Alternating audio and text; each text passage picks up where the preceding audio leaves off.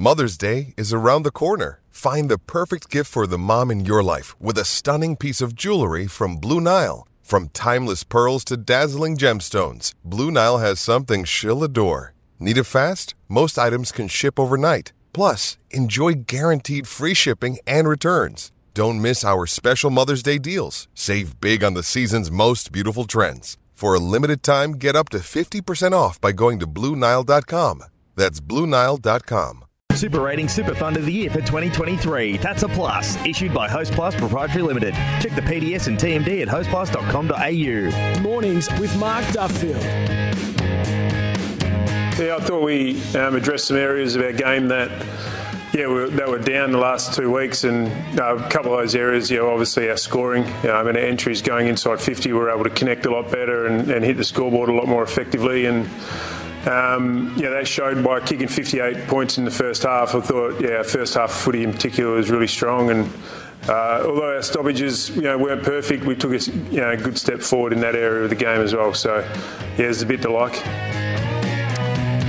Fremantle coach Justin Longmuir in the wake of his team's forty-one point Western Derby win over West Coast on Sunday at Optus Stadium.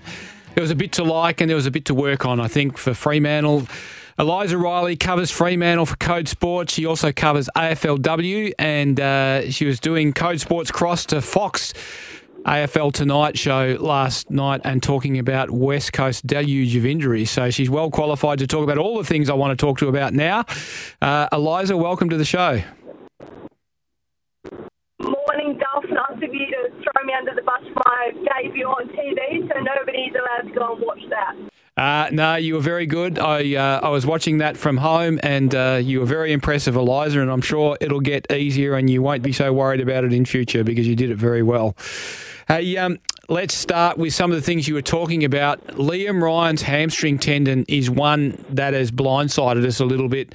Um, I think even at the stage you were talking um, on Fox last night, it, it was still looking like maybe a back, maybe a knee. It's turned out to be a hamstring tendon, and he's now facing months on the side. Lines.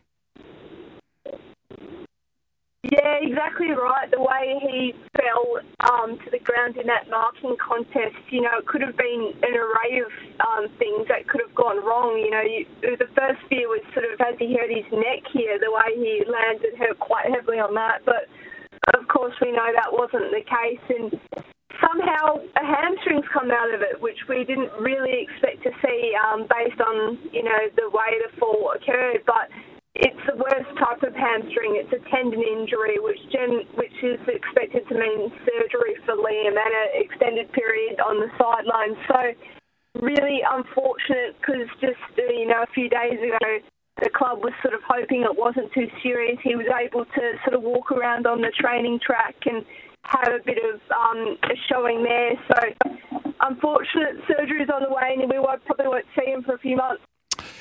Um, Jeremy McGovern's hamstring tendon, that that was pretty obvious, wasn't it, I think? And Campbell Chesser, M C L, that can sort of mean five to eight weeks. So that's uh, poor old Campbell Chesser. He, he, he just wants to get out there and play footy. He's going to have another, another big chunk of a season taken away from him.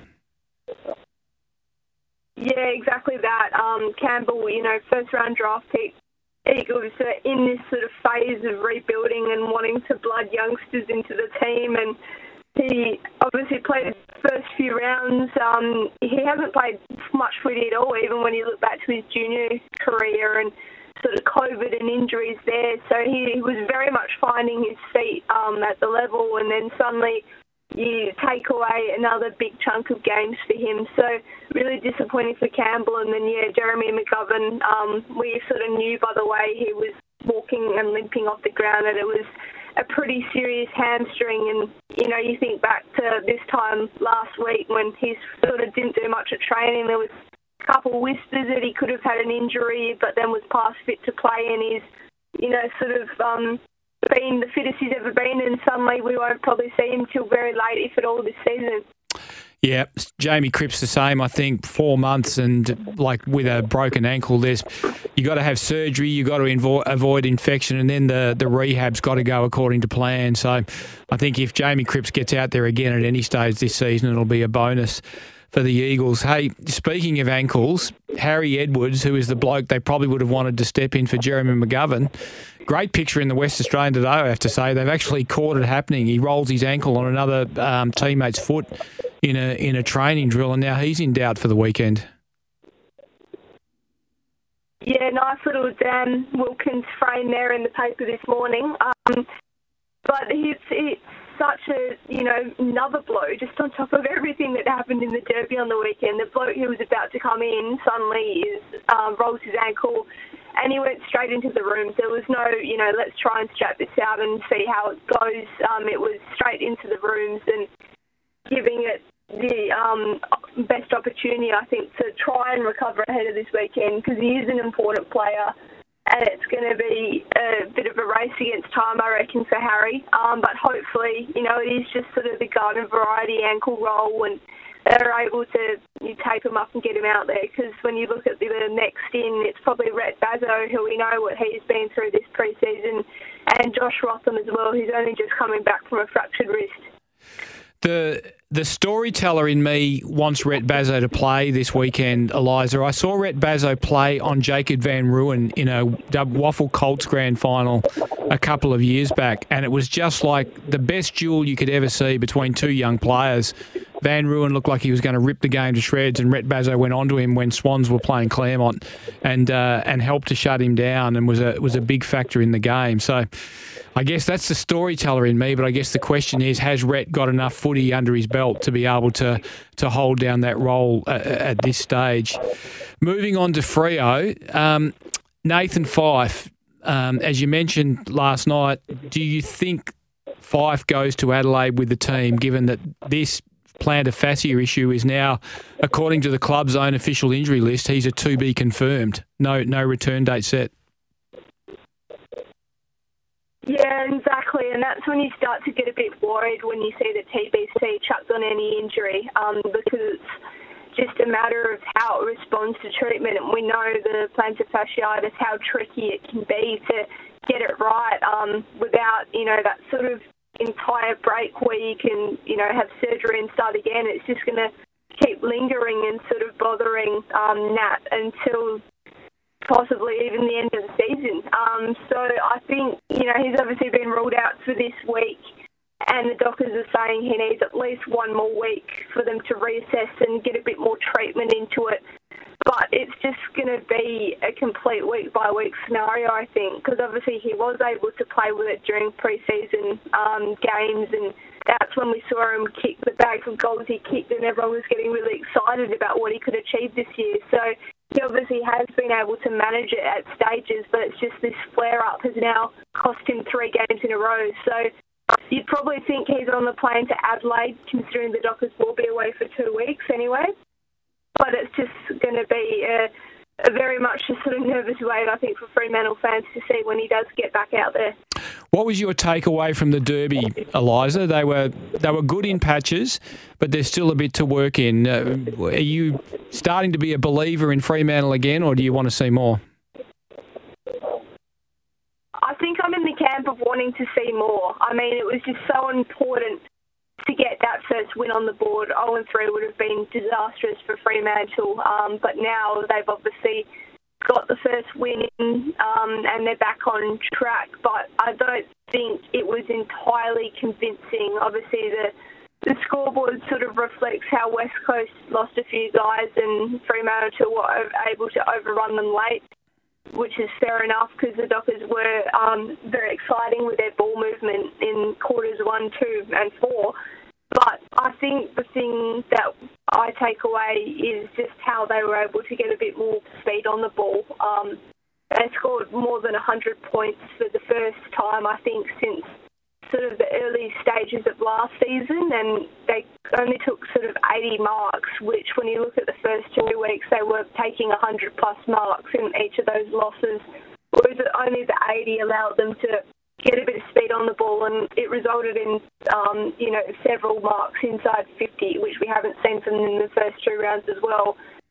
So I think definitely the forward line looks like it's starting to click into gear, and that chemistry is starting to come after a few weeks experimenting, but it's now a matter of um, continuing that and being a bit more fierce around the ball, I think.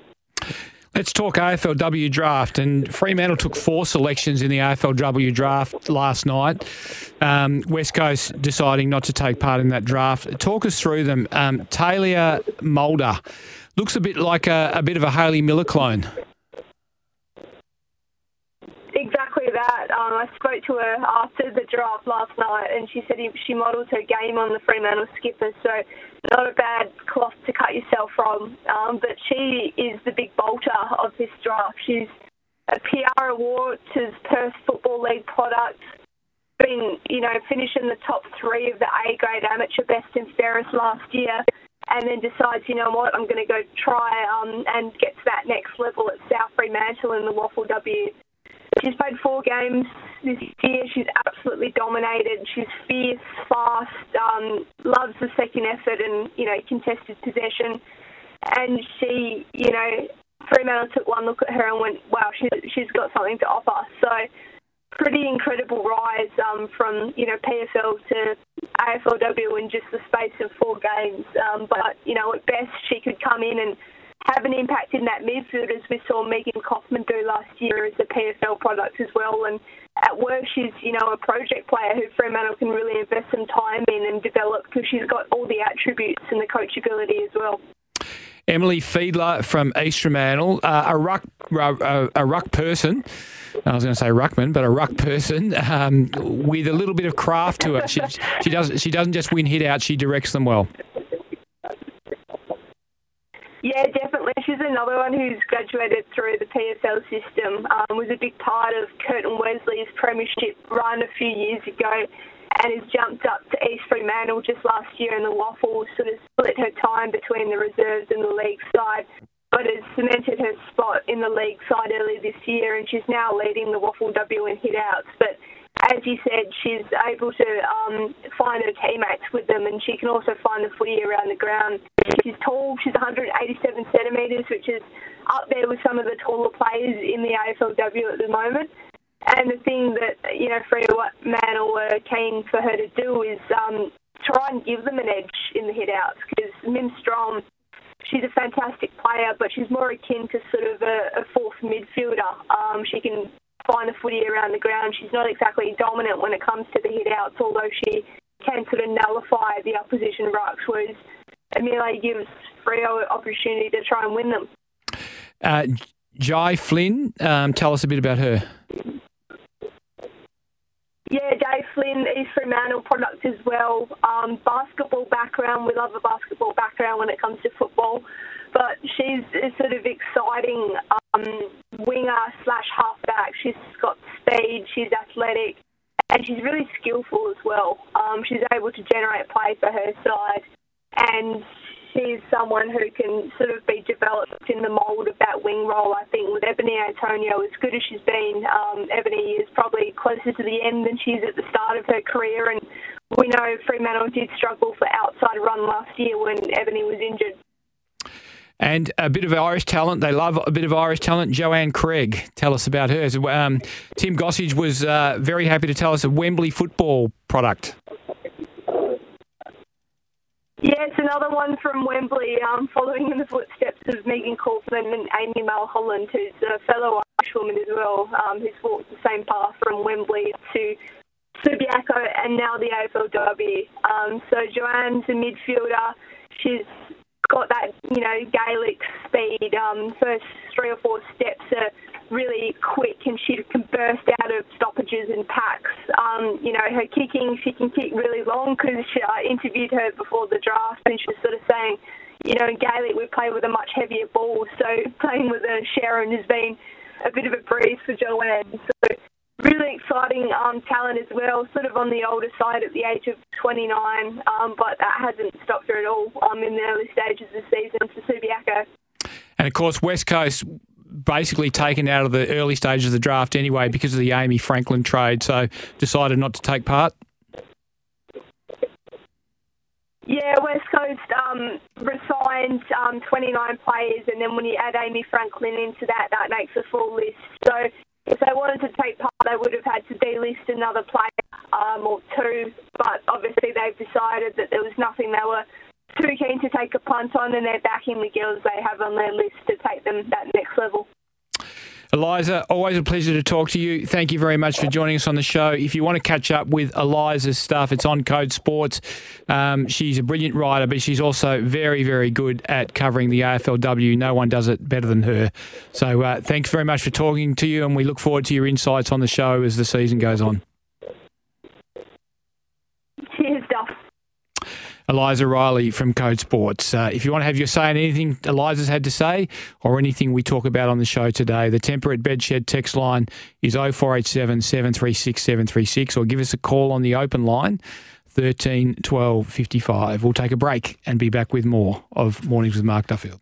The S E N Track Hub.